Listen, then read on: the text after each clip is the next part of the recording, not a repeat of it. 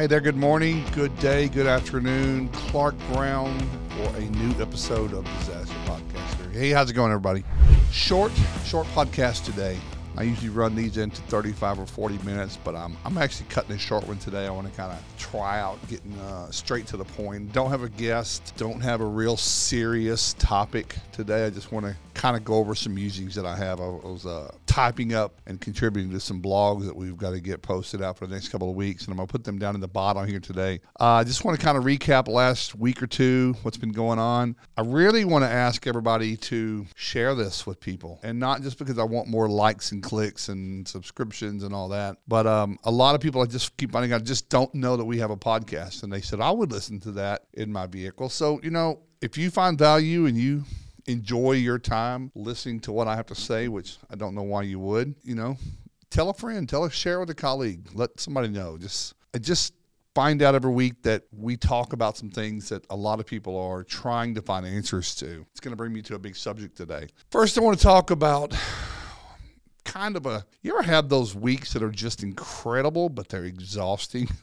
we had that last week uh, toby and i both spent the full week in the united states of texas last week and we we went down to visit a new client I toured around and saw a few old friends and colleagues that I'll talk about in a moment. And then we went up and met with some current clients. And then we ended up having a big gathering for a dinner on Thursday night with a bunch of restorers, and it was uh, it was freaking great. It was really great, and I'll tell you why. So we started out in Houston, and then I left over, went over to San Antonio. Had breakfast with one of the founders of Procure. Great product. I've used it. I, I recommend it for what it's used for often, and um, went up and had a lunch with a restorer and had dinner one night with a director of operations for one of the nation's largest disaster companies, and Cotton. I had dinner with Cotton with Brian Miller good friend of mine. You may not know him. Here's what's interesting is some of the big people really, I say big, impactful, productive people are not in these Facebook groups. And I know that's where a lot of my listeners come from. That's where I spend a lot of my time. But I want everyone to know that there's a lot of people that are living their life and don't know anything about the Rebels, Restoration Nation, or Water Damage Restoration Group, or whatever, whatever they are. It's just not where they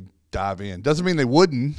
Some of them aren't on social media at all. So we went up, saw some folks in uh, Dallas, and then we had a big dinner on Thursday night, as I mentioned, north of Fort Worth at a place called Babe's Fried Chicken. And let me tell you what, it was the wrong week for me to start a carnivore diet where I couldn't eat carbs and sides because that's what they specialize in. Anyone that's ever been to Babe's or knows about Babe's in Dallas Fort Worth area will know what I'm talking about. It was uh, pretty epic. It was really epic, but just really just a great time. A bunch of guys and gals that had never met one another. Some of them have, some of them knew each other by reputation and it was a gosh two two three hour dinner. They always are. They always are. Restaurants hate us because we take up a lot of table space for a long period of time, but we tip well. But they just made some new colleagues, communications people that never really thought that they would want to talk about certain things with someone else. They did. But I'll tell you, throughout the week, something that spawned me to make this topic today, and I have a blog that we wrote today. We're editing. We'll produce it in a few weeks, but I'm going to link it down below if you want to read it. You'll get a sneak peek of it before before it goes live on the website or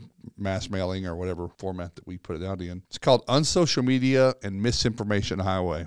So let me set this up. Last week, I was talking to, a, uh, I don't know, five or six restorers that were brand new into this industry. And I say brand new within the last two or three years, still drinking from the fire hose, still learning something every single day, searching for what they don't know. A lot of people are ailed by what do I not know? Because this business is complicated. And you might go to the ICRC and still walk away knowing something, but not nearly enough. And, and it's why I made a post a few weeks ago that ICRC, their certifications are not education. Some people got their really, really, really g strings tied up in knots, but um, it was a it was halfway of witty post. Of course, I think that their certifications are an incredible part of your education, but it's just a step. It's not enough, and it certainly doesn't match experience and application of what you learn. So, but I just noticed a lot of new new faces last week spend a lot of time in these groups, and they've all had similar experiences to where I'm sure you are going to relate to.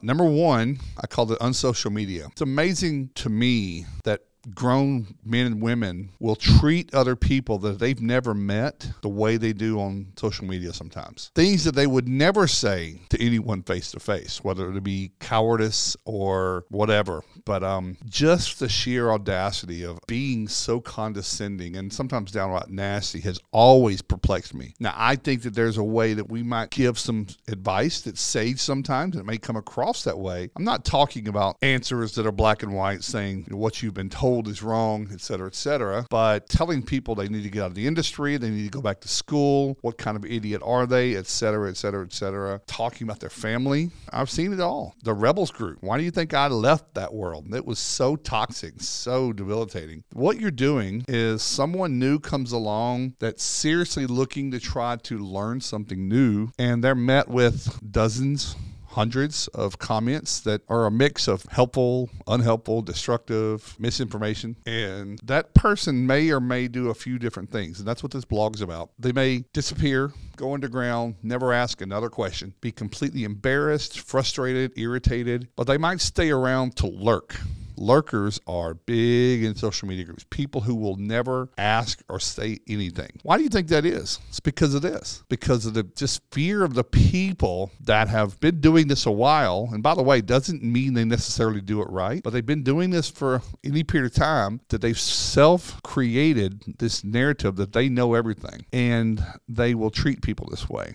So, what we have is this system, this environment where people won't ask any more questions and they will continue to possibly do things wrong and never really trust anyone else that really tells them anything online. And then turn around and our industry will use those people and those behaviors as not part of our industry. When we had an ideal opportunity to speak up and help someone. Now, that's certainly not everyone. There are certain people who always are empathetic or understanding or ask more clarifying questions to make sure they know what they're being asked and then hopefully provide some sage advice. The other side is if you ask a question in those groups, you get 314 direct messages or comments about a product or a service that they either sell or a friend of theirs sells or a software that they like. And oftentimes has nothing to do with what they even ask. And it's just it's so confusing that whole world for someone who doesn't know anything. And i think what is missed by a lot of people is if you've been around this business for a while some things you've learned hopefully from the right way that what you've learned it's hard to unlearn. And it's hard to remember what it was like to not know something. And that's why we see such polarizing comments and reactions from people is because they can't relate to what it was like eight years ago, 12 years ago, 30 years ago, stumbling through trying to build a business and spending money and time and hardship and hurting people or whatever and making mistakes, but they didn't, they didn't have somebody to ask. There wasn't the internet. So this all creates a real dangerous potential for us to do what many of us are trying to do, which was clean up this industry. So maybe as a takeaway, just think about it for a minute. If someone's asking a question that to you might seem very freshman or early, it's an opportunity. And they aren't asking because they're trying to be snarky or smart. You're the one doing that back. So just for a moment, just imagine that they had to probably suck up a whole lot of courage to make that post, to make that comment. And then maybe the right answer will create one more micro step towards our industry being more in line with the people we want to be doing it right. The other part of that conversation was the misinformation. And again, last week, week, many, many, many, many people told me they read this by so and so in the Rebels and they saw this and they saw that. And it's really just more about the internet in general. It's an avalanche, it's an absolute tsunami of information coming across. And I think sometimes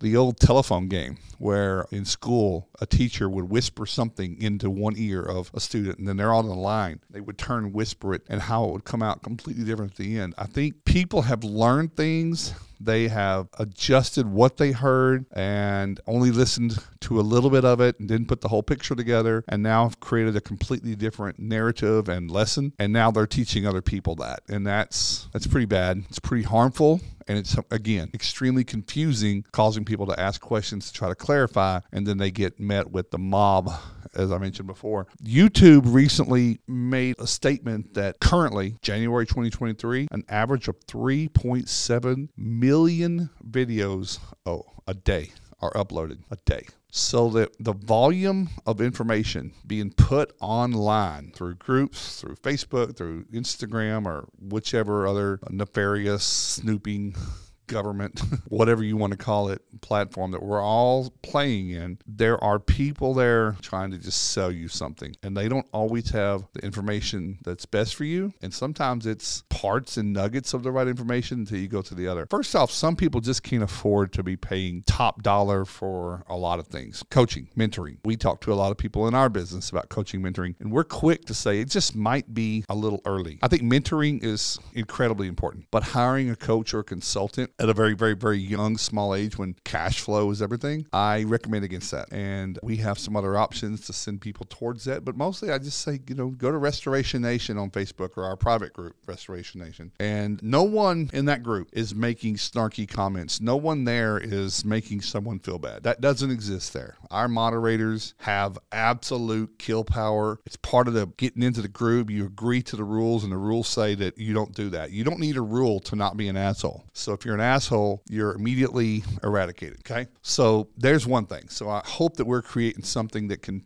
start to change what I'm talking about. But not everyone needs a coach. But the pain sometimes is so bad, and sometimes the commercials are so good, or the uh, advertisement so deliciously look like they are great that people spend a lot of money on something that there's really nothing behind the curtain. So last week we talked a lot about with people who had been down those road, had clicked the bait, took the bait, clicked on this, got lulled into the big promise to not have anything really to show for it after spending a lot of profit. So that's the world. That's that's just how it goes. Shame on you for not checking references. If a person is promising big results, ask them to provide you with a, a handful of people to contact without telling you which ones. Here, call one of these six people and ask them how it's gone for them. Ask them what they're doing, how it went, what challenges they still have. Those are the validations that people need to have before they just believe what someone says. So I, I really wanted to uh, talk today about the internet in general.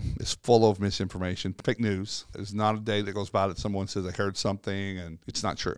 But Facebook said it. Certainly not true. So I just tell everybody to trust but validate. Another thing last week is it again confirmed some of the biggest, biggest things that I would say if I put them in order one, two, and three of things that restores are struggling with and asking how to overcome. Number one is really a close one with number one and two because they are connected. But I would say, I know when people talk to me because I hear a lot of content, but people say client onboarding. How do I control or set up the narrative of how I'm going to bill and what my company will and won't do. These carriers, these TPAs are calling me and putting a wedge between my customer and I and blah, blah, blah. All this is onboarding, onboarding, onboarding. And I can't tell you enough. If you do not have a dedicated process and, and really a lot of training you know, from wherever, create your own, just identify what you want your customer to hear and know, and then figure out who is the best person on the team to repeat that to them over and over and over. How you get your entire team to follow that train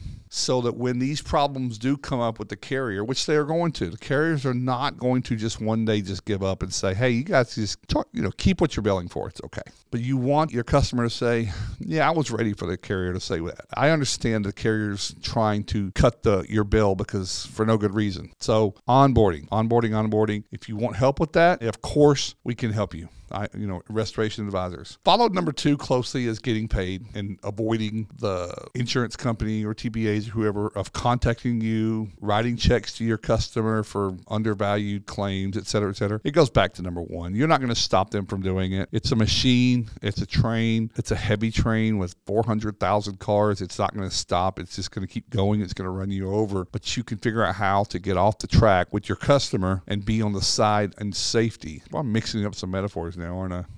you can learn how to divert some of that and be prepared for it. And also, I, I would say the big overlooked benefit of client onboarding is it allows you to identify the clients that might not be a good fit for your ideal client, the people who value what you do. You're going to get a bunch of people who don't, and they're the ones that are more than happy to keep the check when they get it from the insurance company or not pay you at all. You don't want those. And then the third one, the third biggest topic that still comes up all the time is the how to not use Xactimate for mitigation. Absolutely 100% certain that mitigation does not require the use of Xactimate. It's much, much easier if you don't and that's either in T&M of some sort or line item or hybrid or something like that. But I've now helped train hundreds, and others have too, hundreds of restorers who are just have vacated Xactimate for mitigation. For reconstruction, still makes sense. I would recommend you really, really know your numbers and modify your price list. That being said, if you're going to continue to use Xactimate, make sure you're making a profit. Make sure you, I don't mean just adding line items for things that don't exist. Everyone says, oh, Xactimate, I can find things on the list list to keep adding on. Well, that's is that really the right price for the job? I don't know. Are we just playing the game? Are we fluffing it up just so that they take it down? We're back where we wanted to be. That happens a lot, but it's really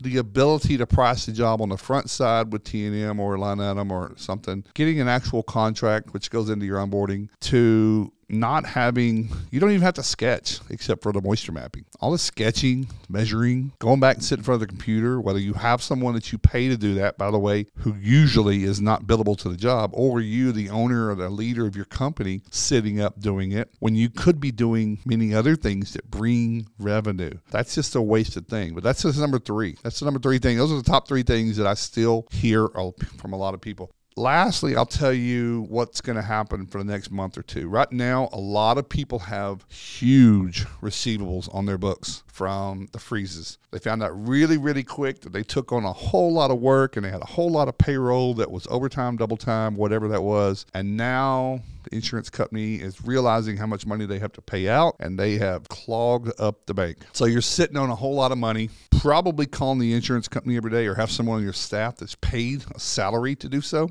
which is overhead, which is overhead and you're having them call, but no one's calling the customer. Have the customer call their insurance company and demand payment because you should have terms. But a lot of people are hungry right now and really, really tight with cash, and they know they're going to be getting the next month or two, so that's okay. But then you're going to have a whole lot of money in the next month or two, a whole lot, all your profit. What are you going to do with it?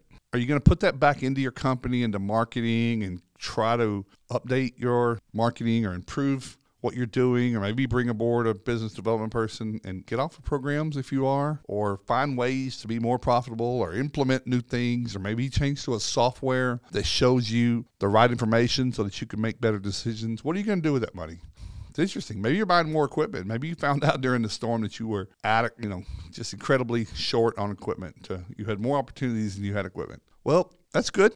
But I would I would warn you, this is advice to anyone. Before you buy pallets more of equipment for next year's freeze, because you aren't probably going to see another case where the next couple of months where you maximize everything again. I don't know that I would necessarily put all my money into that right now. Maybe that's a late summer thing if you think that's going to be a cold winter again. But how about between now and then, you put that money into a strategy to create a whole lot more calls.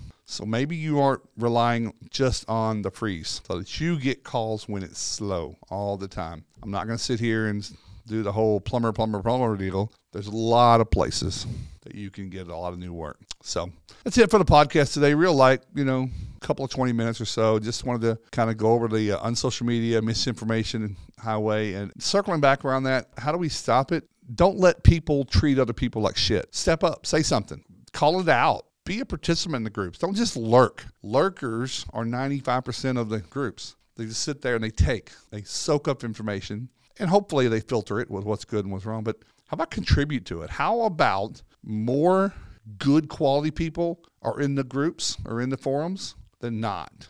Imagine how different that would be. Imagine the impact on the, the society of it all. Maybe that's my challenge to you is, is jump in. You see all the comments, you see all the problems and the blocks in the road. Maybe you've got a way that you've overcome some things. Maybe others do too, and it's been said, but the more people to say the same thing, or at least somewhere in the same realm, the more believable, the more we help other people. If you don't want to help other people, that's fine too, but we're probably not friends. that's it for me.